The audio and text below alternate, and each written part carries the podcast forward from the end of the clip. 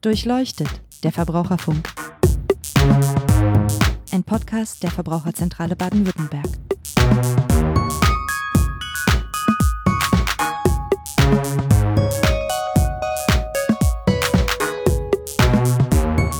Hallo und herzlich willkommen zu Durchleuchtet, der Verbraucherfunk. Mein Name ist Niklas Haskamp, ich bin Pressesprecher bei der Verbraucherzentrale Baden-Württemberg.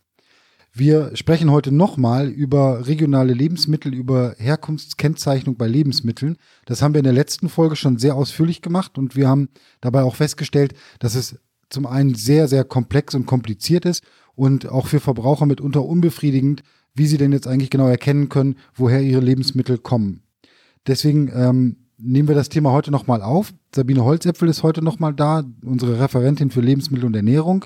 Sie war beim letzten Mal zu dem Thema auch schon hier. Und wir wollen aber heute das Ganze nochmal kurz zusammenfassen und dann auch noch ein paar konkrete Tipps geben, wie kann ich eigentlich vorgehen, auf welche Kennzeichnung kann ich mich verlassen, auf welche kann ich mich eher nicht verlassen, damit das mit dem nächsten ähm, Einkauf dann auch klappt beim, bei der Suche nach regionalen Lebensmitteln. Hallo Sabine. Hallo Niklas. Hast du ein paar Tipps für unsere Hörerinnen und Hörer, die wir denen ähm, mitgeben können, ganz konkret, wie sie am besten vorgehen, wenn sie regionale Lebensmittel einkaufen wollen? Ja, ein paar Tipps gibt's, aber es ist eben, wie du gesagt hast, gar nicht so einfach. Wir haben ja in der letzten Folge auch schon drüber gesprochen, dass es eben nur wenig eindeutige und wirklich verbindliche Kennzeichnungen gibt, auf die man sich dann als Verbraucher verlassen kann, wenn man regional einkaufen möchte. Weil da ganz viel Werbung auch dabei ist. Richtig. Also man muss tatsächlich immer unterscheiden, handelt es sich jetzt bei den Angaben, die ich da finde, um Werbung oder ist es eine Kennzeichnung, auf die ich mich verlassen kann. Also auf jeden Fall sollte man sich von der Werbung immer nicht blenden lassen. Aber wie genau soll ich das dann anstellen? Also wenn ich jetzt im Supermarkt bin, ich ähm, denke mir dann, ist das Werbung, stimmt das, kommt das Produkt jetzt wirklich aus der Region? Ähm, das kann ich dem Produkt ja letztendlich nicht ansehen. Die, der Milch äh, kann ich ja nicht ansehen, wo sie herkommt. Ähm, was kann ich denn dann machen, um festzustellen, ob das jetzt nur Werbung ist oder ob da wirklich mehr hintersteckt? Also dem Produkt kannst du es tatsächlich nicht ansehen, aber ich kann eben immer auf der Verpackung schauen, welche Hinweise gibt es. Sind da vielleicht bestimmte Kennzeichen drauf? Dann muss ich natürlich wissen, was die bedeuten. Oder gibt es eben Pflichtangaben, wie jetzt bei Obst und Gemüse, wo ich genau ein Ursprungsland angegeben habe. Aber wie gesagt, wir haben ja letztes Mal drüber gesprochen, es gibt eben sehr viele Angaben und da muss man erstmal richtig durchsteigen.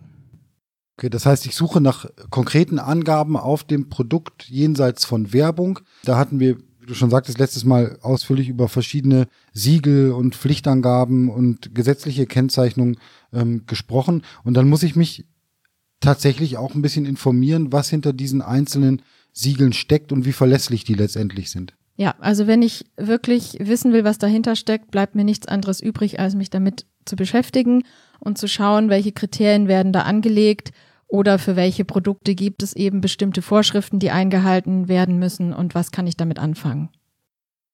Okay, bleibt also schon noch der, der Ärger vielleicht darüber, dass gewisse ähm, oder viele Kennzeichnungen, die es gibt, auch dann gar nicht selbsterklärend sind. Also wir hatten die geschützte geografische Angabe beispielsweise. Ja, da ist zwar ein Siegel oder ein Zeichen auf dem Produkt, aber es steht nicht dabei, was das eigentlich bedeutet. Ja, das ist ein gutes Beispiel. Man denkt ja, das ist ein offizielles Siegel, da gibt's auch einen rechtlichen Hintergrund.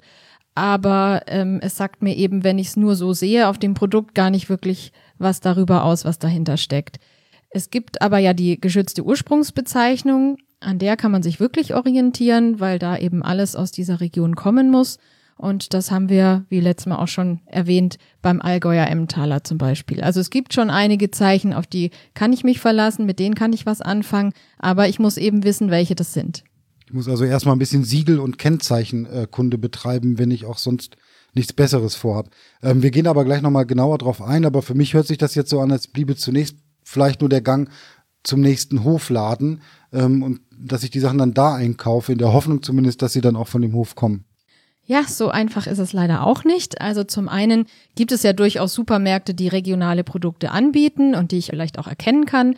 Und zum anderen ist es auch bei Hofläden und auf dem Wochenmarkt so, dass eben da die Verkäufer auch Produkte zukaufen können, die sie nicht selber hergestellt haben oder erzeugt haben. Also auch da im Hofladen und auf dem Wochenmarkt muss ich gucken, was steht da dabei oder eben mal nachfragen. Vielleicht können wir, um das nochmal deutlich zu machen, einfach die verschiedenen Arten von Kennzeichnung, über die wir das letzte Mal so ausführlich gesprochen haben, nochmal in so eine Reihenfolge bringen und ganz kurz und knapp sagen, es gibt diese Kennzeichnung, dahinter steckt das und das, vielleicht nochmal ein Beispiel, damit es wirklich nachvollziehbar ist und ich so viel wie möglich mitnehmen kann, damit ich regional einkaufen kann. Ja, gerne. Also es gibt zum einen die Pflichtkennzeichnung, das heißt, für bestimmte Lebensmittel ist eine Herkunftsangabe gesetzlich vorgeschrieben, auf die kann ich mich dann auch verlassen. Das haben wir zum Beispiel bei den Eiern, bei Obst und Gemüse, bei Fleisch und bei Fisch. Dann kommt es eben nur darauf an, was genau erfahre ich denn durch diese Pflichtkennzeichnung. Am besten gekennzeichnet sind die Eier. Da erfahre ich wirklich ausführlich, wo das herkommt, auch das Bundesland. Wichtig ist, dass man da immer auf den Erzeugercode achtet, der auf dem Ei aufgedruckt ist. Und äh, da findet man dann nach der Haltungsform und dem Länderkürzel zwei Ziffern, die das Bundesland bezeichnen. Und für Baden-Württemberg ist das beispielsweise 08. Und bei Obst und Gemüse ist es dann halt so, dass ich ein Ursprungsland zwar erfahre, aber nicht unbedingt die Region. Also wenn da nur Deutschland steht und ich möchte es gern aus Baden-Württemberg, hilft mir das eben nicht unbedingt weiter. Bei Obst und Gemüse kann ich mich natürlich auch ein bisschen daran orientieren, was hat denn gerade Saison. Also es gibt ja Saisonkalender, da kann ich sehen, was wächst denn überhaupt bei uns. Wenn ich jetzt hier im Mai auf dem Markt gehe und Heidelbeeren kaufe, dann sind die eben nicht aus Deutschland. Dann kommen die woanders her, während im Sommer bekomme ich dann auch Produkte, die vielleicht direkt von mir um die Ecke kommen. Und ähm, bei Fleisch habe ich auch unterschiedliche Angaben, je nachdem, was es für eine Fleischart ist. Und eben, ich bekomme es nur auf einem frischen Fleisch und nicht, wenn es mariniert oder irgendwie anderweitig verarbeitet ist. Das muss man auch wissen. Für Fisch muss das Fanggebiet angegeben werden, aber die sind teilweise sehr weit gefasst und wenn ich da ein bisschen genaueres Gebiet haben möchte, dann hilft mir das auch nicht unbedingt weiter. Zumindest sind das Kennzeichnungen, an denen ich mich orientieren kann, ähm, die vielleicht auch mir helfen, wenn ich zwei verschiedene Produkte vergleiche und auf die ich mich verlassen kann. Weil es eben Pflichtangaben sind und weil das Ganze gesetzlich geregelt ist. Okay, wir hatten dann letztes Mal noch so die ganzen ähm, Siegel, Länderzeichen, geschützte geografische Angaben ähm, besprochen. Das sind, das wären dann so kontrollierte ähm, Geschichten, aber eben nicht gesetzlich geregelt. Also bei diesem sogenannten Geoschutz der EU, diese geografischen Angaben, Ursprungsbezeichnungen, die sind tatsächlich auch gesetzlich geregelt und da gibt es dann eben eine Datenbank, wo ich, wenn ich möchte, tatsächlich genau schauen kann, was steckt hinter diesem Begriff. Also ich kann das eingeben, suchen und dann weiß ich eben, welche Rohstoffe müssen da woher kommen, welche Kriterien gelten da. Das andere, was du angesprochen hattest, diese Länderzeichen, das ist dann was, was nicht gesetzlich geregelt ist, aber was eben durch die Länder kontrolliert wird. Und da muss ich halt nur gucken, was steckt tatsächlich dahinter. Also die Länderzeichen sind sehr unterschiedlich geregelt aber auch das finde ich im Internet, wenn mich das interessiert, kann ich da genau nachgucken, was gilt denn für Äpfel in Baden-Württemberg und ähm, sehe dann eben, ja, die müssen dann auch tatsächlich aus Baden-Württemberg stammen.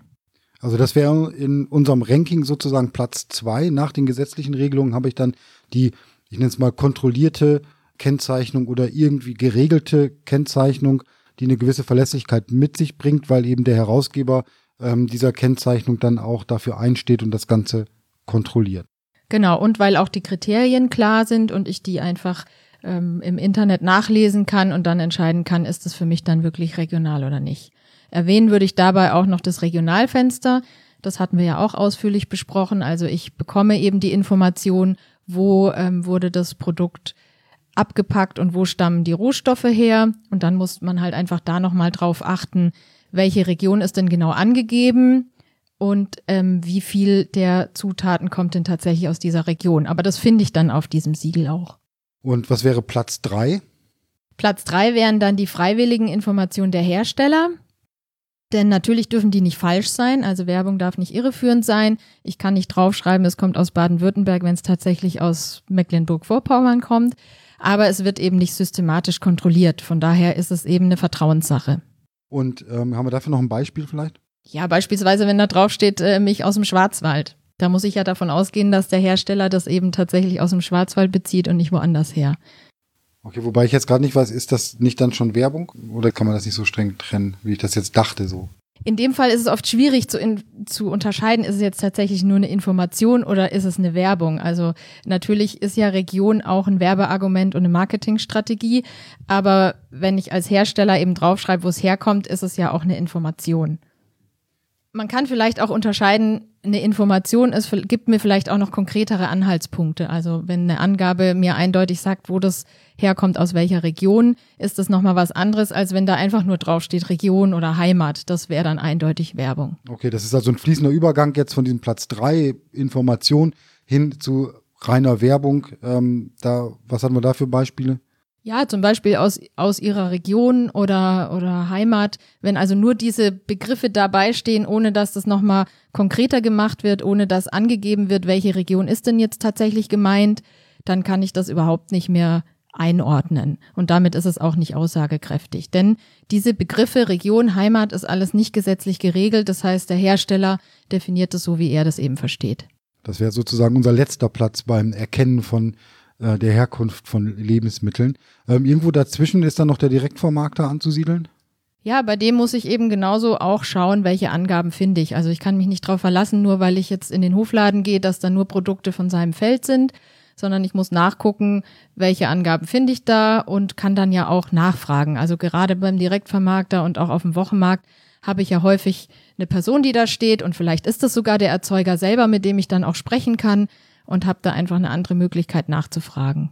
Gut, also wenn ich regional einkaufen will, ähm, ist das, kann man wohl so sagen, kompliziert und schwierig, aber es gibt auf der anderen Seite auch ein paar Informationsquellen, die ich nutzen kann. Da muss ich halt nur schauen, in der Abstufung, wie wir sie gerade vorgenommen haben, was ist wirklich verbindlich, gesetzlich geregelt, was ist noch kontrolliert und dadurch nachvollziehbar. Ich muss es dann vielleicht vorher wissen oder auswendig lernen. Ähm, was sind freiwillige Angaben und wie ist da der Übergang zur Werbung? Da kann man so eine Abstufung machen.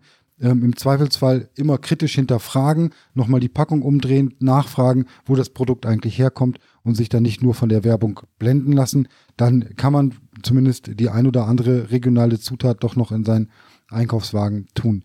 Ja, vielen Dank, Sabine, dass du dir nochmal die Zeit genommen hast. Sehr gerne.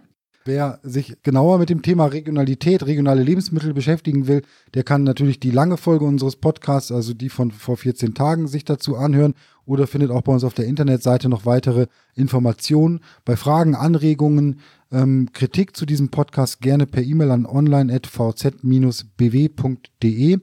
Und wenn es Ihnen gefallen hat, dann würde ich mich freuen, wenn Sie in 14 Tagen, spätestens in 14 Tagen wieder reinhören, wenn wir wieder eine Podcast-Folge veröffentlichen. Tschüss.